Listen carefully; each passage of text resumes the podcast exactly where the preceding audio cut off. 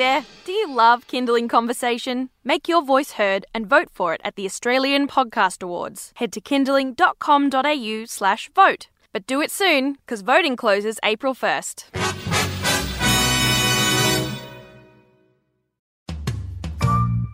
Hi, I'm Shevonne Hunt, and this is Kinderling Conversation, a Kinderling Kids radio podcast. Just a quick note before we get into the next episode. If you haven't already, I'd love you to rate and review Kinderling Conversation wherever you get your podcasts, or if you enjoy the episode, share it with your friends. All right, thank you, and on with the show.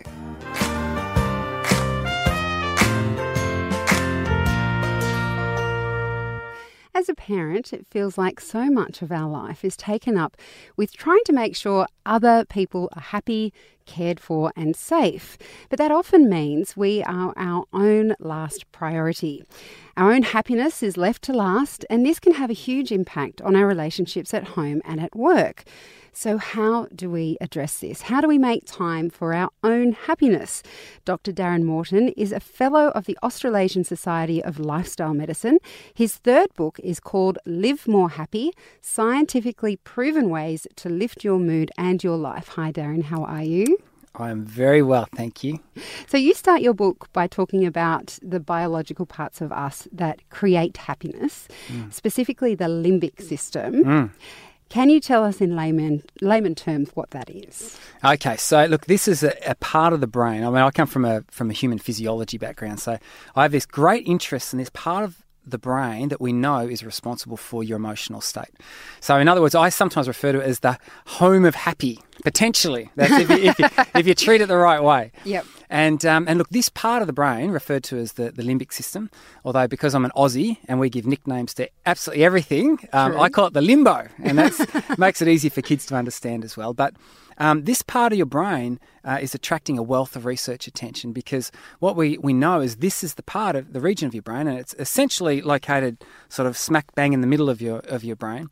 It's the part that decides how you feel. So whether you know good, bad, sad, or glad, it's um, it's this part of the brain that triggers those those emotional responses. So I have a great interest in how do we get that part of our brain in a good place because there's something really intriguing about the human brain, and that is that it actually has no feelings of itself. So uh, my brother-in-law is a neurosurgeon, and, and he'll tell you that before he performed brain surgery on someone, they put anaesthetic in the skin before they, you know, they go crazy with a scalpel because people get really ticked off at you if you start, you know, cutting through their scalp with no anaesthetic. Well, and fair enough. Fair enough. And then same as when we go through the bone tissue, bone has feelings. You break one and you know about it. But when we get into the actual brain tissue itself, it has no feelings. And so, Ooh. what I'm interested, so no, they don't use any, any anaesthetic there. So here's the question that, that I pose, as you know, as a, from a human physiology point of view: How does the part of your brain responsible for how you feel know how to make you feel?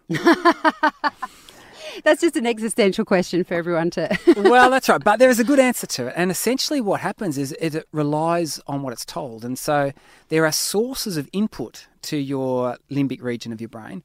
And I, if you follow the logic here, if you know what those sources of input to uh, to it are, then you can purposefully and intentionally send the right kind of messages to this part of your brain to, you know, hopefully feel more emotionally up.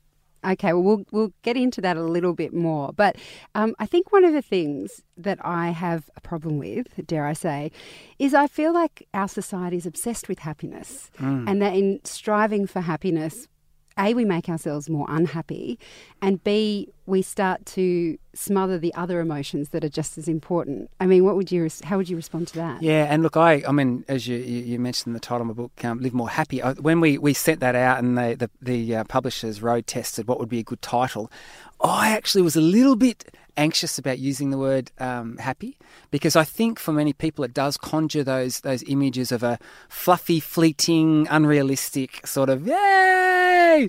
Um, My and, first coffee of the morning. that's right. Um, but uh, what what I want to say to that is that look, happiness is not really. I mean. Happiness is a bit of a colloquial term, and for many people, as you as you indicate, it has negative connotations us scientists, we tend to use the word subjective personal well-being, but that doesn't. It sits awkwardly on books, and uh, it doesn't roll off. the That tongue. doesn't roll off the tongue. And and look, there are other words. You know, eudaimonia might even be better. What we're really talking about here is is an emotional richness. You know, and so and there's a depth to that. So, and you know, when we talk about happiness too, I'm not I'm not pretending by any stretch of the imagination that anyone can be 20 up 24 seven. Right? It's just not real, and so it is important that we we experience the whole breadth of you know emotions that um, that that us humans come encounter. And so, you know, young parents, I mean, I've got three kids, and I remember, I mean, fortunately, they're sort of, you know, 11, 13, and 15 now, which is a golden age. But I remember when, you know, they were all close together, and it was just a tough gig back then. And I can tell you what, I wasn't full of the joy of living day in, day out. I can, I can guarantee that. I remember, I remember one particular example standing by the, the, the, the cot of my daughter Olivia, who's my oldest, and she must have been oh, I don't know maybe nine months old, and it was three in the morning. We'd been up all, like every night for about five nights in a row. It had been you know like sixteen times up, in, and I remember standing there and just swaying backwards and forwards. It's 3 a.m. and I, this this incessant wah, wah, wah, wah, and and I thought I am going to die. I literally I thought I was going to die from sleep deprivation, and it was only when I looked down and noticed that I was I was actually putting the dummy um, in her eye socket as compared to, to her mouth. That uh, and when I changed that, things sort of settled down. It got bit. better. She's All got right. 20 20 uh, 20 20 vision. Oh, nowadays, good to know she survived that but experience. look, we have these times, and you know, I, and I want to say, as as a parent of young kids, I remember those times very vividly. It's a tough gig, right? So let's not pretend that we can all be swimmingly happy all the time. But what we do know is that there are things people can do to actually have more of an enduring happiness. And so, you know, there are times when we'll have, you know, bad events happen and it's it's understandable that we will be down for a time. But I do believe, and this it's my conviction, that most people, most of the time, can be taking a couple of steps up, you know, the the happy ladder, if you like, or the emotional well-being ladder. Okay, let's talk about that ladder. Mm. You are listening to Kinderling Conversation. I'm speaking with Dr. Darren Morton. He's the author of Live More Happy Scientifically Proven Ways to Lift Your Mood and Your Life. And uh, it is International Day of Happiness, so we thought it was a good time to speak about it.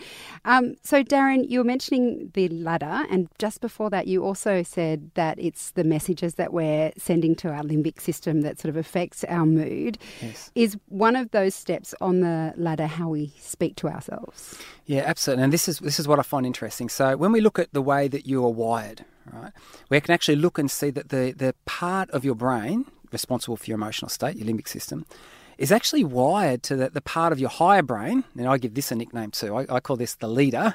But you know, if you want to use neocortex or you can, I will go you with the leader. Leader's good. So essentially, we have the leader, which is your thinking brain. That's the part up top. Then there, your limbo, which is or, which is the feeling brain, and the part of your leader that's that's responsible for speech and language, actually is wired to the emotional part of your brain. So what this means, and I have a little, actually, one of the chapters in the book I, I call your limbo is listening. And what's intriguing about this is we know that your your emotional brain is not your thinking brain.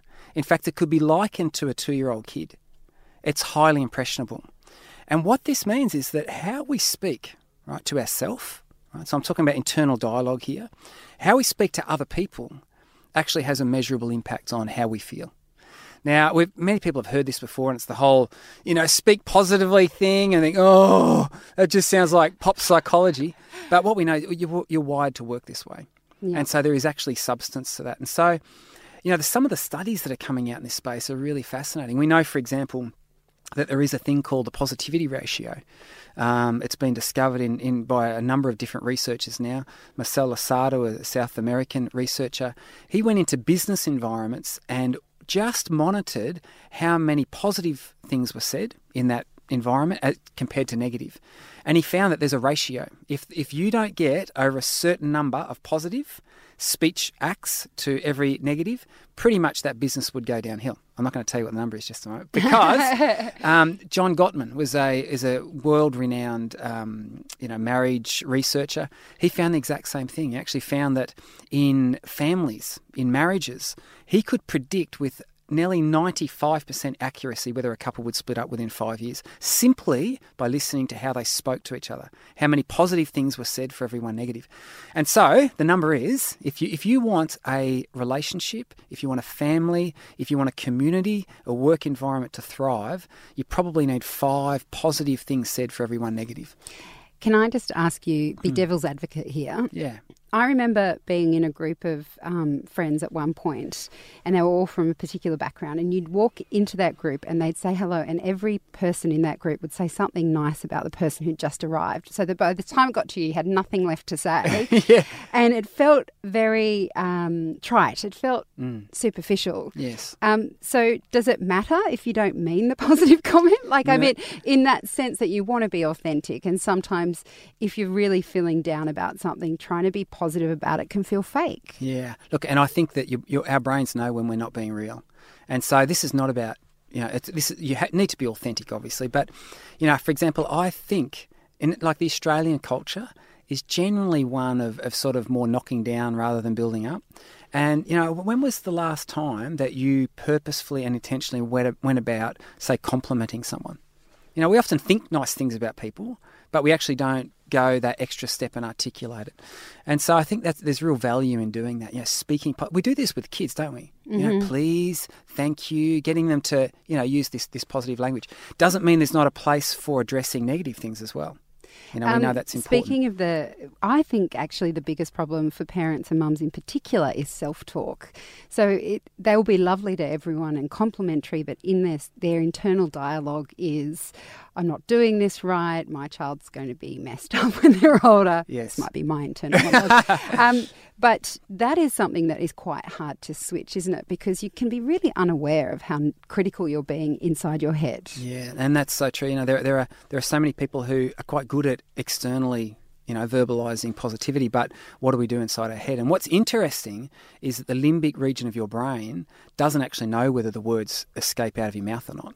It just listens into the internal dialogue of that, that, that upper portion of your brain, and so yeah. Look, this the, I actually think. Look, I, I actually have a real heart for uh, parents of young kids, right? Because I feel like you know, because I'm so old now, I'm like 48.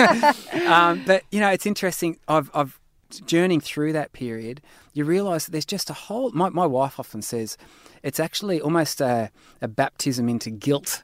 You know, as a parent, because you, you should be doing this. And, and, and look, I remember, I remember my kids thinking, I am raising little criminals like this, you know, and they're not, you know. So I think sometimes as parents, we need to take the pressure off ourselves a little bit and recognise that, you know, I, actually, one thing I'd say, I went, I went, I remember going to a parenting workshop when my kids were just tiny, and, and the first thing the, the, the, the um, expert, family life expert said, he said, the fact that you guys are here is actually kudos. You know, you're probably doing a great job. The fact that you're turning up and, you know, to, to the listeners here, the fact they're tuning into this, wanting, you know, they're interested in learning, hey, you know what?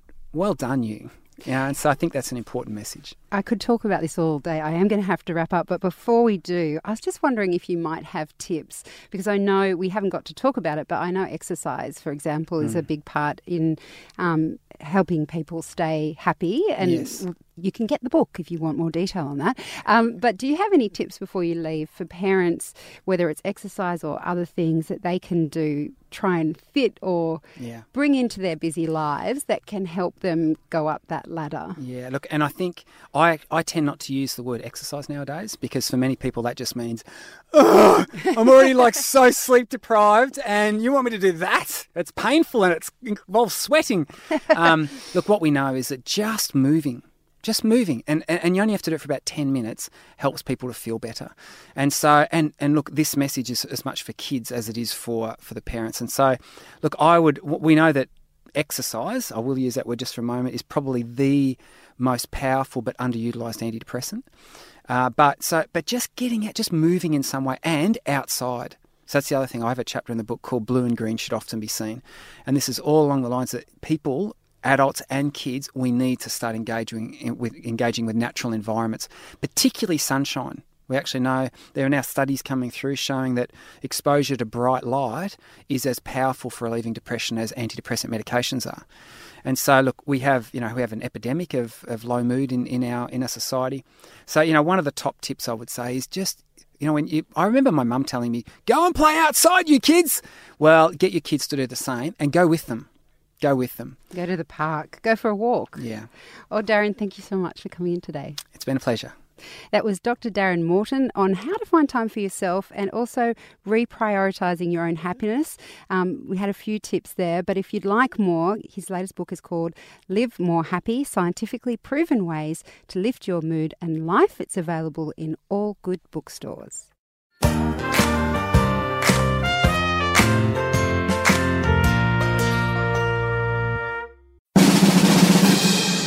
Hey there, do you love Kinderling Conversation? Make your voice heard and vote for it at the Australian Podcast Awards. Head to kinderling.com.au slash vote. But do it soon, because voting closes April 1st.